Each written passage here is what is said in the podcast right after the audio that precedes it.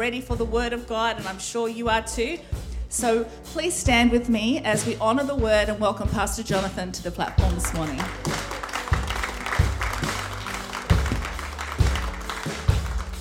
Thank you, Di. Happy Easter to you all. Resurrection Sunday. What a great day to be in the house of God. What a great day to be gathering, celebrating together. And uh, yeah, let me pray. And then I want to get into sharing a few thoughts with you about the power of this day that we're celebrating today.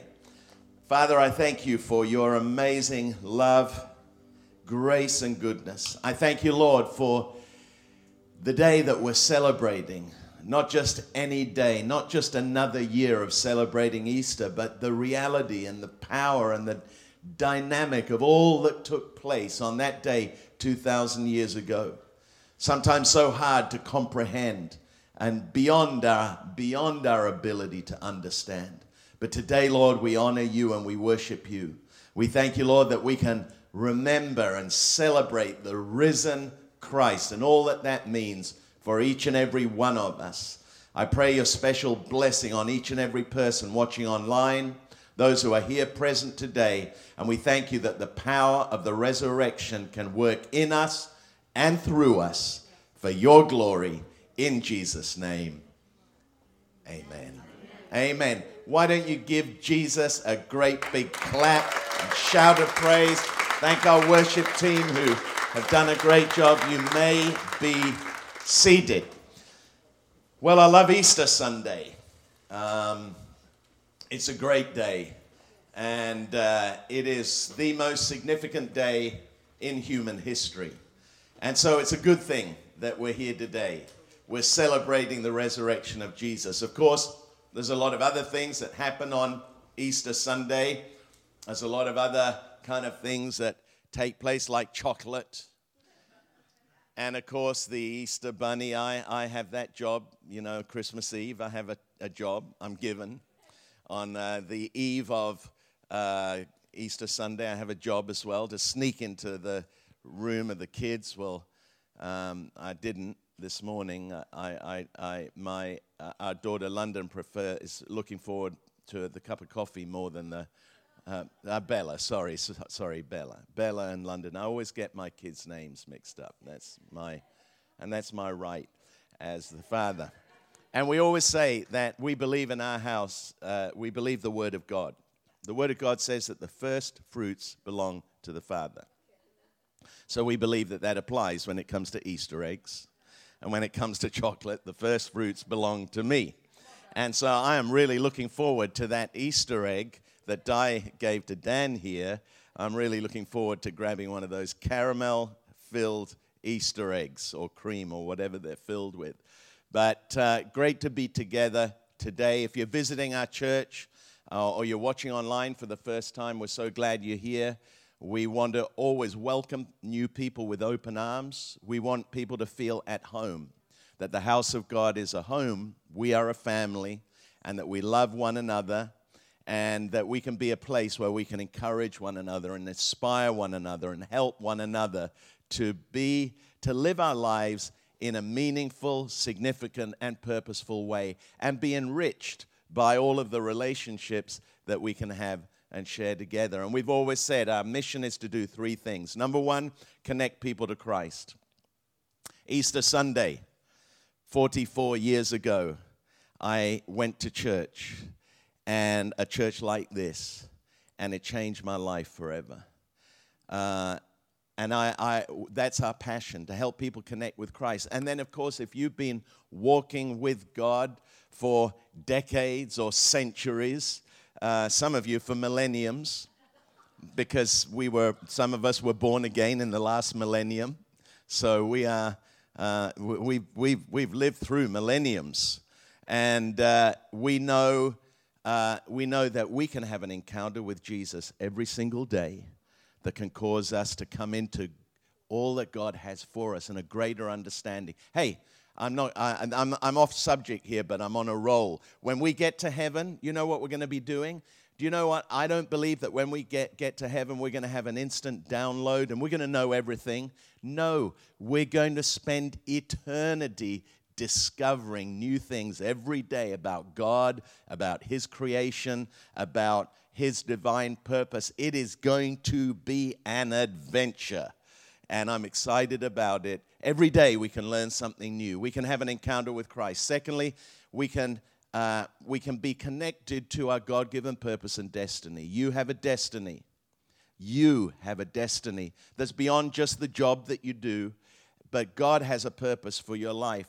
That, uh, and, and the gifts and abilities that He's given to you are connected to His purpose for your life so that you can, with God's people, see His kingdom come and His will be done. And we all know we need that more than ever. And then, of course, to connect people to life giving relationships. And we want to encourage people to build those life enriching relationships. Many, many people have met their husband or wife in our church, and it always makes me happy when that happens.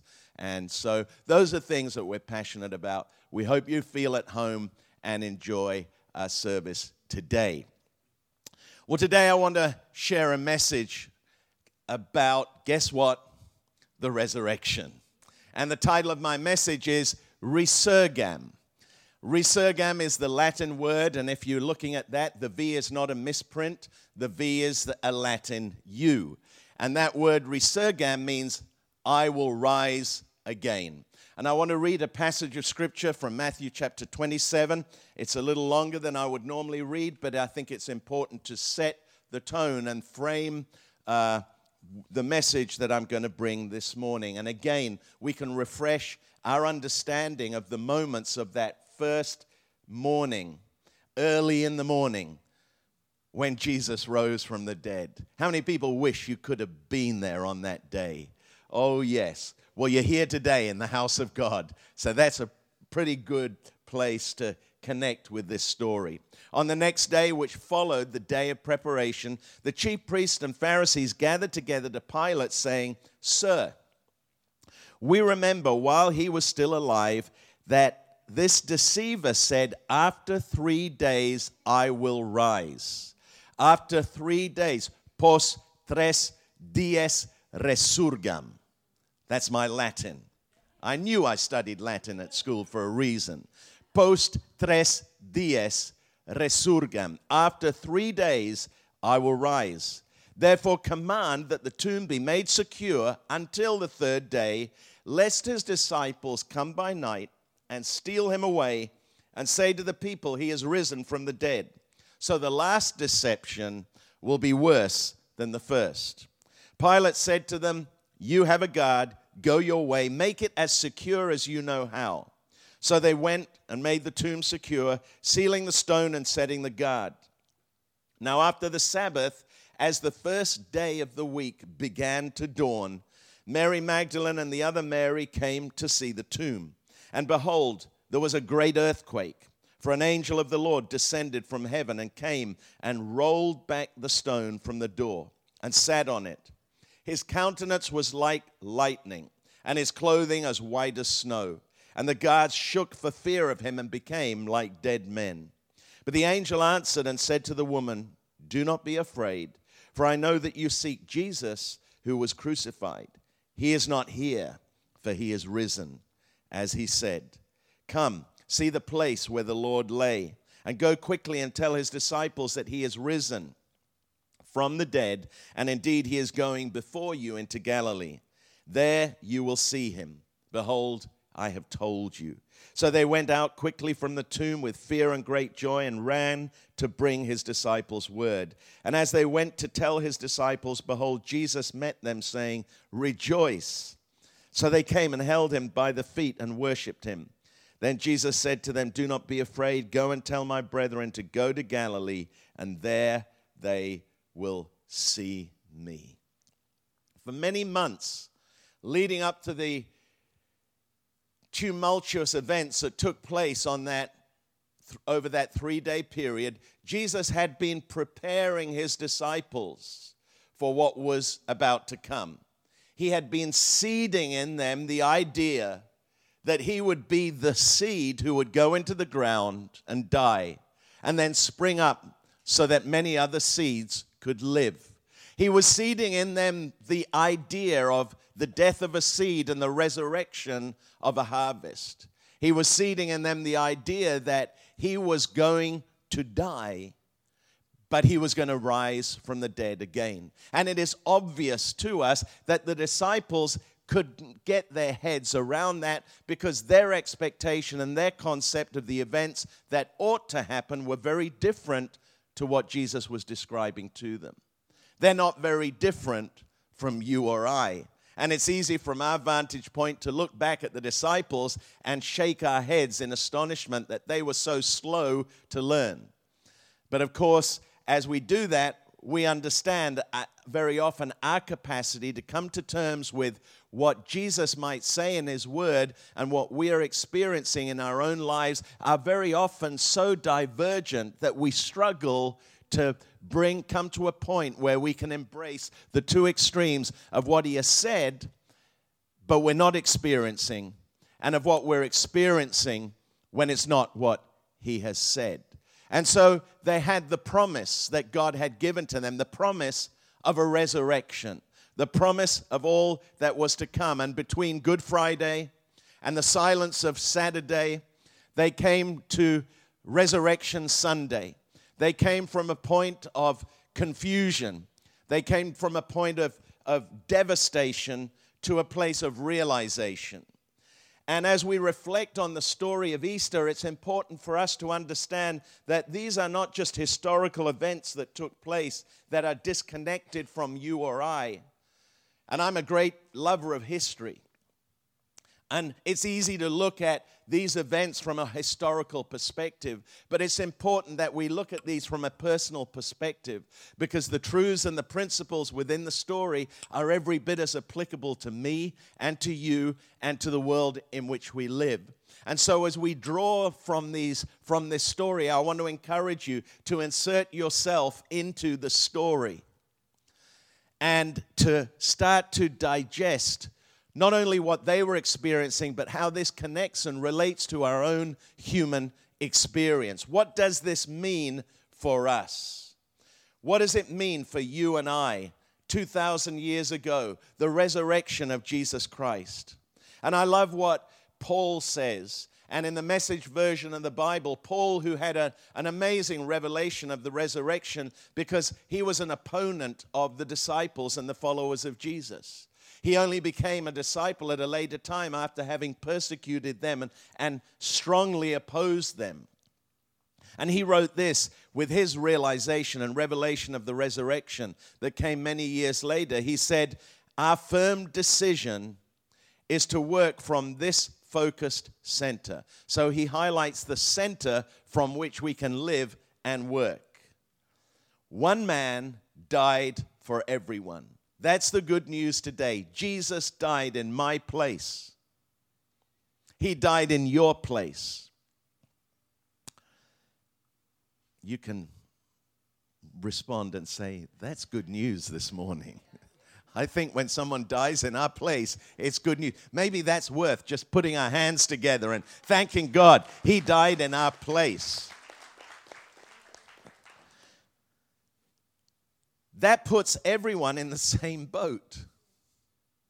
He included everyone in his death so that everyone could also be included in his life. A resurrection life, far better, a far better life than people ever lived on their own. And that's the message of Easter is that you and I can know resurrection life personally so that we can live in a way that we could never, ever imagine living on our own. That same resurrection power that raised Jesus Christ from the dead lives in us. And the message of Easter, this word resurgam, has within it the very essence of the message of Christmas.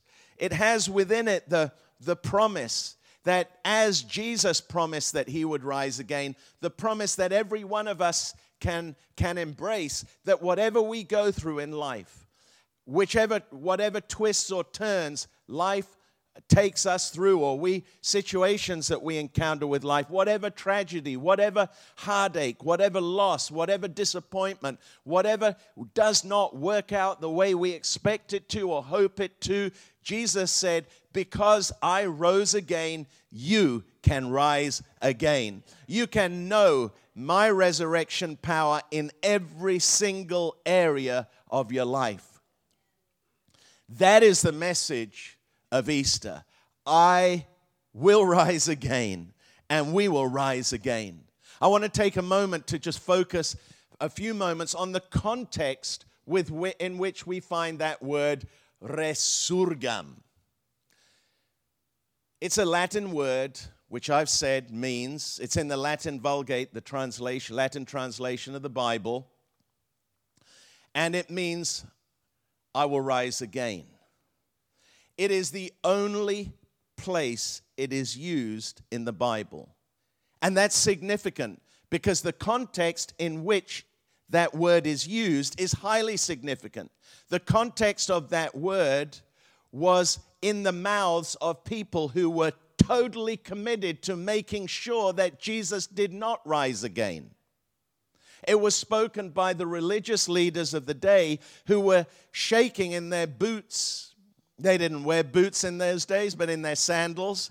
They were shaking in their sandals because they were terrified that Jesus, what Jesus had said, might actually eventuate. Or that his disciples might, because they didn't, they, they were, they were double minded in all their ways. They thought maybe the, maybe the disciples, if he, if he didn't, it didn't happen, they would fabricate something and steal his body so that the, the outcome of it would be far worse, which obviously took place, but not because there was a cover up or not because there was a stealing of the, the body, but because the most amazingly powerful, significant, monumental, earth shaking event ever took place took place because Jesus physically rose from the dead. This was not a spirit that rose from the dead, this was Jesus, flesh and blood. The one who Jesus said to Thomas, doubting Thomas, said to Thomas, Put your hand in my side.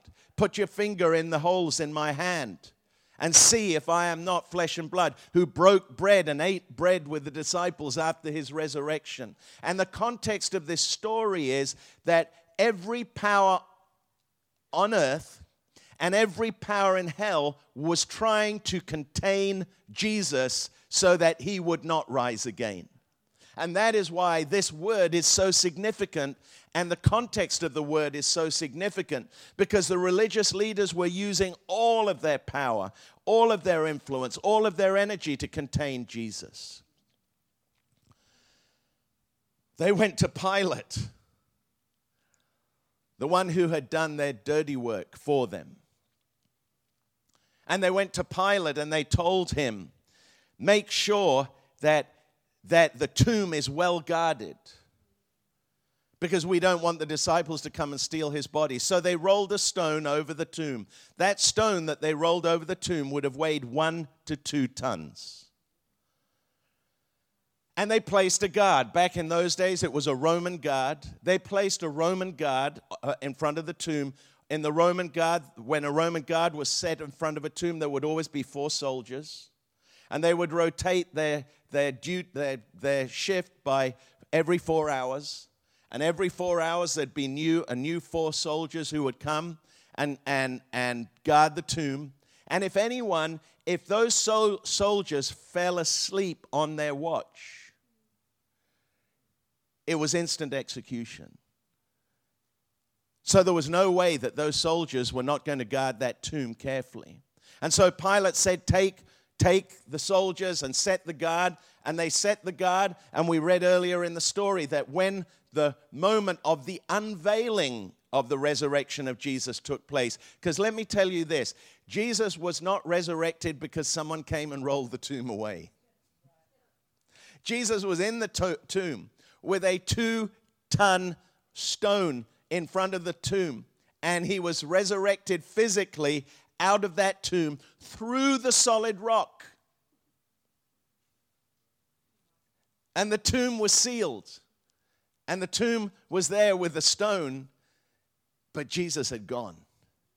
And the context of this story is at the same time as the enemy was rejoicing, the devil was rejoicing with all of his demons that they had finally destroyed Jesus and contained Jesus in a tomb, and his body lay lifeless in a tomb. And all of the religious people of the day thought, right, now we've done it, we've sealed him in, we've locked him in. The power of this story is that no power on earth no power in hell, no religious power, not the, not the power of the most powerful nation on the earth at that time. It was not the United States of America at that time, it was the Roman Empire.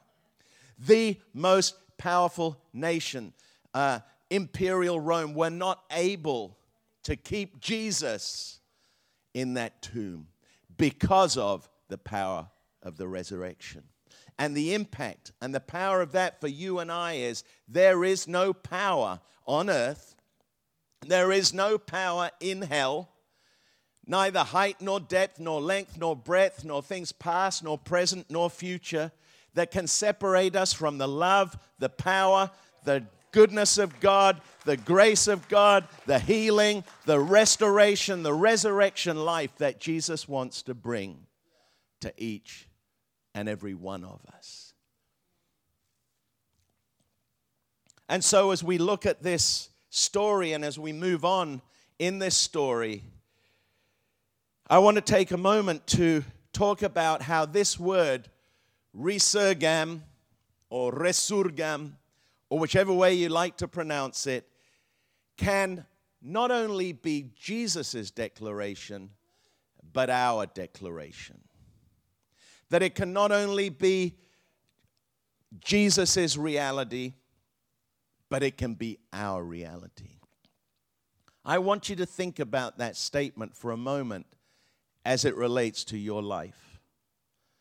When you've experienced a loss, when you've experienced failure, when you've experienced disappointment, when life is telling you it's finished, when life is telling you this is, there's no hope.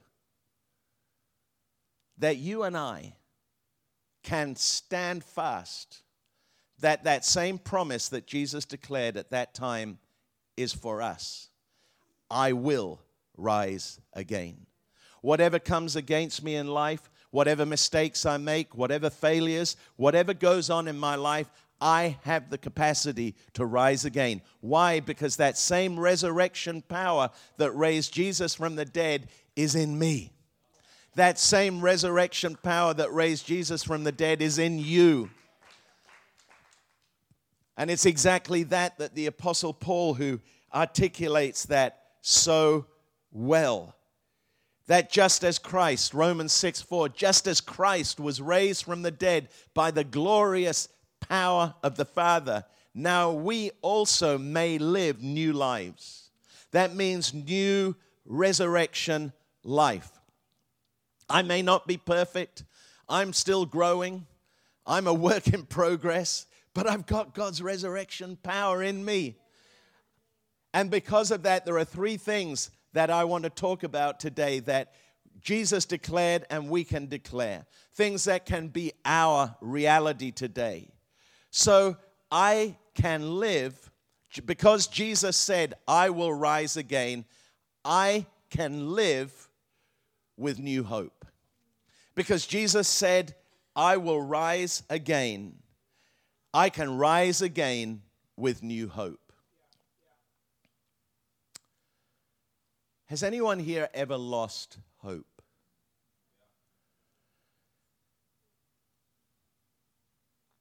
It's a terrible feeling to lose hope. I mean, I've said this before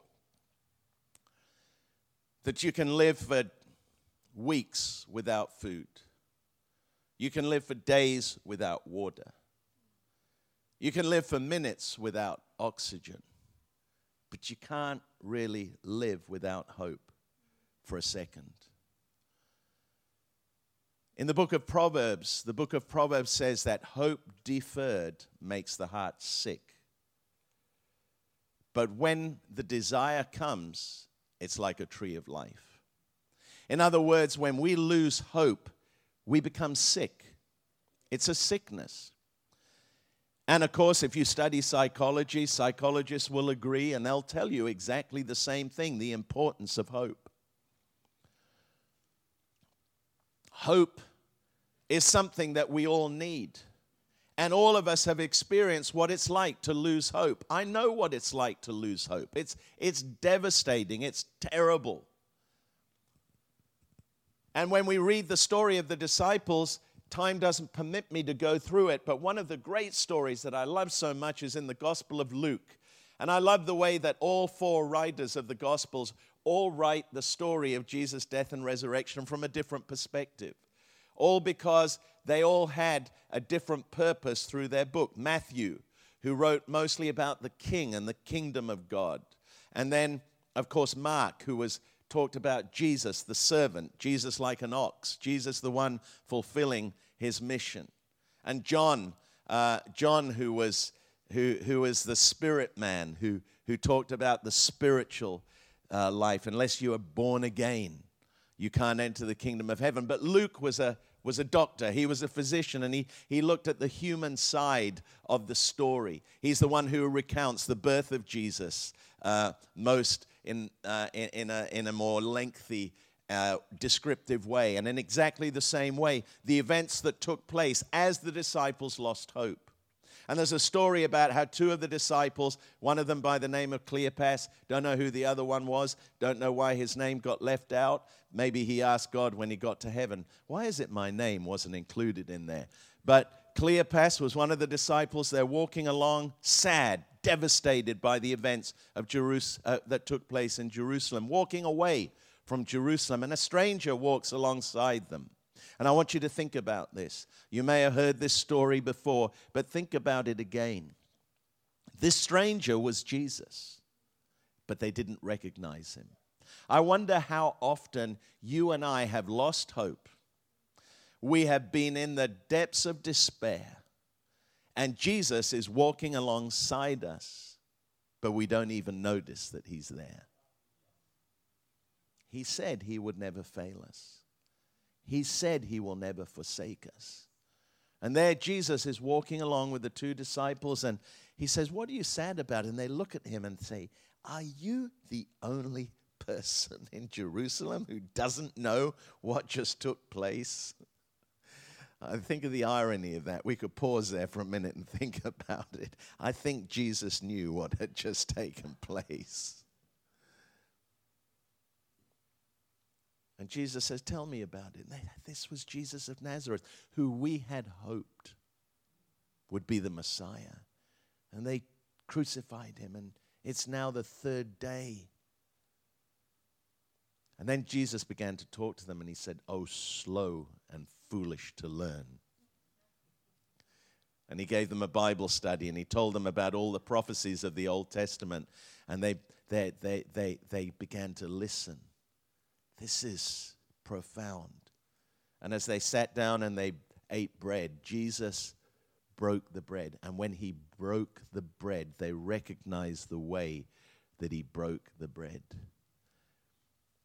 And their eyes were opened. And immediately they knew that it was Jesus. And he began to tell them and reveal more to them about the events that needed to take place his death, in order that there could be a resurrection. How many of you know sometimes there has to be a death? Before there's a resurrection. And so their hearts, and immediately as their eyes were opened, Jesus disappeared. And it says their direction turned. They turned around and they went back to Jerusalem. They got back on mission. They got back in line with their purpose. Their hope was restored and they left, their hearts burning within them. I guess they must have run back to Jerusalem. They were so filled with excitement and joy about what had experienced, but their hope was restored. Hope deferred makes the heart sick, but when the desire comes, it's a tree of life. And here's the thing that I want the thought, and it's a simple thought, but I want to, want to uh, I, I, want, I want you to think about this for a moment.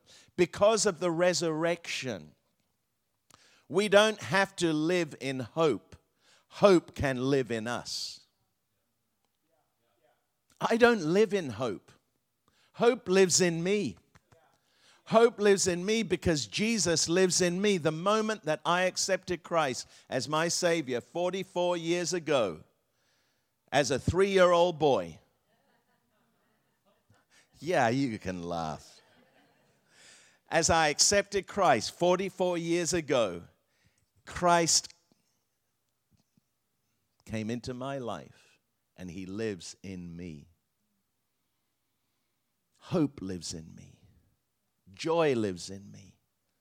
Peace lives in me. Now, sometimes I have to connect my head and my emotions with what's in me. Anyone else like that? oh, my goodness. We all have our moments, but we can come back to that place. Hope lives in me. I don't live in hope, hope lives in me. And so, because of the resurrection, as I connect with Christ, as I connect with his resurrection life, hope lives in me and hope grows in me. And I refuse to give in to despair. I refuse to give in to a sense of hopelessness. I refuse to give in to failure. I, not because I'm, I'm dogged, not because I grew up in England with a bulldog spirit and I'm like a terrier, I won't let go. I'm like that. I don't give up. But more than that, because Jesus lives on the inside of me. And it's his resurrection life that keeps me filled with hope. I will rise up again. We will rise. The second thing is that because Jesus rose again, I can live, I can rise again with new Excuse me. Because Jesus rose again, I can rise again with new life. Remember the story about how Jesus had some friends, Lazarus, and Lazarus had two sisters, Mary and Martha.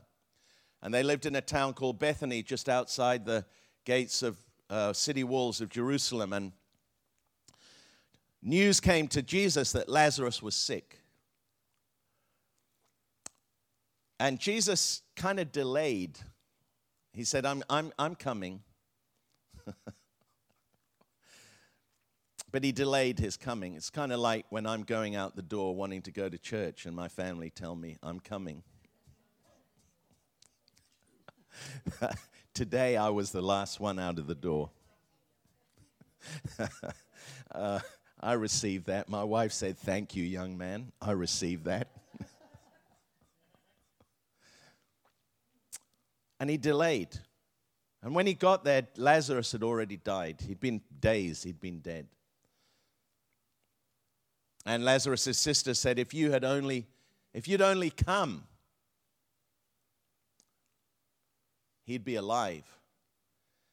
And Jesus said these words, some of the most profound words that were ever spoken by him. Jesus said to her, to Martha, I am the resurrection and the life. I get goosebumps just reading that. I am the resurrection and the life.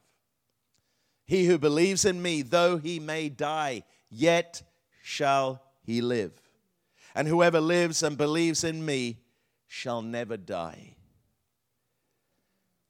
And then Jesus said to her, the most important question that anyone could ever ask us Do you believe this? Jesus is asking us that question Do you believe this? Not just if you or I are followers of Christ and we know that when we die, we will spend eternity in heaven with Him, that we will never die the second death, that we have the gift of eternal life. No, but in this life, we can know his resurrection power. We can know His resurrection life. We can see His resurrection at work in our lives. And she said to him, Yes, Lord, I believe that you are the Christ, the Son of God, who has come into the world. There are some days that are defining days. All of us can think about certain days in our lives that we will never forget. Usually, those are days that are days that define the rest of our days in some way, shape, or form. A couple of weeks ago, our son Bo was married. That is a defining day in his life.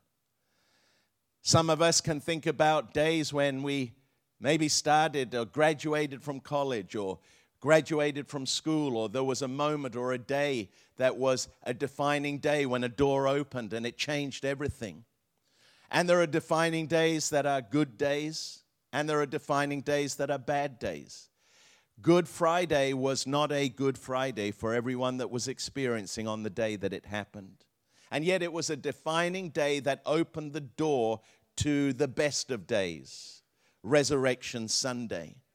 And sometimes as we look at life, we, we see there are some defining days, seem, but days that seem to be defining days where we say, I will never be the same again. I'll never be able to enjoy whatever aspect of our life it may have been that replenished our soul or that or that gave us joy or that we would experience life and the richness of life that God has for us everything goes from vivid color to muted shades of gray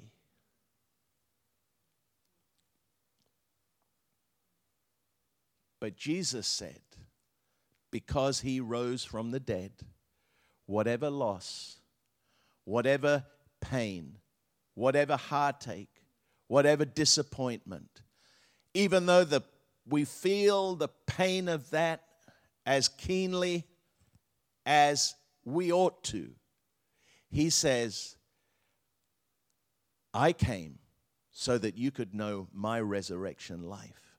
And out of this loss, there is another day. That loss is not a defining day. That failure is not a defining day. That, that heartache, that disappointment, those things that, that took place, they are not the defining days. There's another day that defines what took place on Friday, and that's Resurrection Sunday. And it's Resurrection Sunday, the third day that defines every other day. We are not defined by the first day. We are defined by the third day, the day that Jesus rose from the dead. So, whatever it may be in our lives, whatever the enemy may whisper in our ears, that'll never happen. You lost that opportunity. This relationship can never be restored. There'll never be another relationship. There'll never be another opportunity. Things will never be the way they were before March 2020. A defining day that we all experience the ramifications of. No, that day, nor any other day, will ever define our future. Our future is defined by God and His grace. And the reality is that whatever void or whatever loss there may be, His resurrection life enriches our lives. And we know that if we put our faith and our trust in Him, we serve an eternal God. And we are headed for eternity. He who believes in me, though he were dead, yet shall he live. Whatever things may appear to be dead, do ne- never let the enemy sow that seed, that lie in your heart that it's over. Never again will the third day, will the first day define our destiny or our future, our dreams, our visions, our energy, our joy. I am the resurrection and the life. He who believes in me, though he were dead, yet shall he live. And then the third thing, because Jesus rose again, I can rise again with new power. Because of the resurrection of Jesus, we can live with new hope, we can live with new life, and we can live with new power. Jesus told his disciples, He said, I have to go so the Holy Spirit can come. So that the personification of God in one person, in one place, at one time, could be replaced by the omnipresence of the Holy Spirit who could be everywhere at every moment with every person that ever walked on the face of the earth. Think about it. God chose to encapsulate him in the one, Jesus. And because of the gift of his spirit, because of the death and the resurrection of Jesus, 50 days later, after, after Passover, Jesus' sacrifice, the Holy Spirit was poured out on the day of Pentecost. 50 is in the in biblical numbers is a year of freedom. It's a year of release. There's nothing insignificant in the Bible. I'm just throwing that in there. If you're a student of the Bible, there is no number, there is no date, there is no event that is insignificant. What God was saying was, I'm sending my spirit so that you can know the freedom that I created you to live in. Because as John Jesus said, you will know the truth, and the truth will set you free. And he sent his spirit so I can live with a new power. I've told stories in the past about how I, uh, when I first ex- when I first came to Christ, I began to experience the power of God at work in my life, the ability to to shake habits, drugs, and so on that had been a part of my lifestyle for so many years. My addiction to nicotine, that in one statement I had a revelation of God's word. The Holy Spirit said to me three days after I accepted Christ, He said, Sin shall no longer have dominion over you. Before that, the Holy Spirit had said to me, Jonathan, don't you know your body is the temple of the Holy Spirit? And then he said, Sin shall no longer have dominion over us. I, I, I, stood up and I said, In Jesus' name, I'll never smoke another cigarette as long as I live. And I never did. And the amazing thing was, I kept saying, I've been one hour, two hours, three, five hours, one day, two days, one week, a month without smoking. I began to know a new power at work in my life. That same power that raised Jesus from the dead can work in you and me. Whatever habit it may be, whatever difficulty it may be, whatever character flaw, whatever area, when, and, and that is what the resurrection of Jesus Christ brings to each and every one of us. We can receive His Spirit. And like Di said, you can come to church and you can experience the Holy Spirit, but the good news is you take Him home with you while you sit and eat, your Easter egg chocolate. I'm going to get the worship team to come. I love this verse. It's one of the verses that I committed to memory many years ago, and it's in the book of Isaiah. Isaiah, one of the greatest prophets who prophesied about the death of Jesus, who was wounded for our transgressions, who was bruised for our iniquities. And it goes like this. And I want you to think about this about the power that God wants to give us, his resurrection life. Anyone ever feel drained? Anyone ever feel sapped of energy? I get stuff in my inbox all the time about all these potions and pills that you can take, you know, that are going to give you that new boost of energy. And sometimes I think, oh, okay, I'll try that. And after two weeks, I'm thinking, I don't feel any different at all. And you get to the point where you take so many vitamins or vitamins, however you describe it, that you're like a, uh, you shake, you rattle when someone shakes you because you've got so many vitamins in you. This is what the book of Isaiah says Do you not know? Have you not heard that the everlasting God, the Lord, the creator of the ends of the earth. He never gets tired, he never grows weary, and his understanding is never ending. Even the youths shall grow weary and tired, and the young men shall utterly stumble. But they that wait upon the Lord shall renew their strength. They shall mount up on wings as eagles. They shall run and not be weary they shall walk and not faint. Because of the resurrection of Jesus Christ, we can run and not be weary. We can walk and not faint. We can know his resurrection life and his resurrection power at work in us. I want to close very briefly with this story. In the, the 11th century, in fact, it was in 1087, St. Paul's Cathedral was built. And in 1666, when the Great Fire of London swept through London, St. Paul's Cathedral, the original St. Paul's Cathedral, was, was burnt to the ground. I remember that date because 1066 was the year that William the Conqueror defeated uh, King Harold at the Battle of Hastings, and the destiny of England changed. I remember 1666 because it was the year that the house I lived in in England was built, nearly 500 years ago. And I remember 1966 because it was the year that England won the World Cup. So 66 is very significant. But in 1666, uh, Sir Christopher Wren built, uh, that was the Great Fire of London. And in 1675, Christopher Wren rebuilt what is today St. Paul's Cathedral.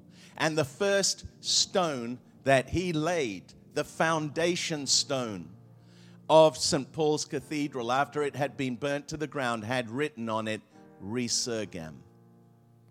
I will rise again. And then maybe we have a photograph of it, the capstone, which is the last stone that is placed on any building, had the word written into it, Resurgam. I will rise again. So the foundation stone and the capstone of St. Paul's Cathedral, the first stone that was laid and the last stone that was laid, had on it, I will rise again. And to me, that speaks about the foundation of our faith and the fulfillment of our faith. The first and the last, I will rise again. And I pray that today that will be our foundation stone that that will be our capstone that that will be if that were to be the last thing we said as we went out into eternity i will rise again.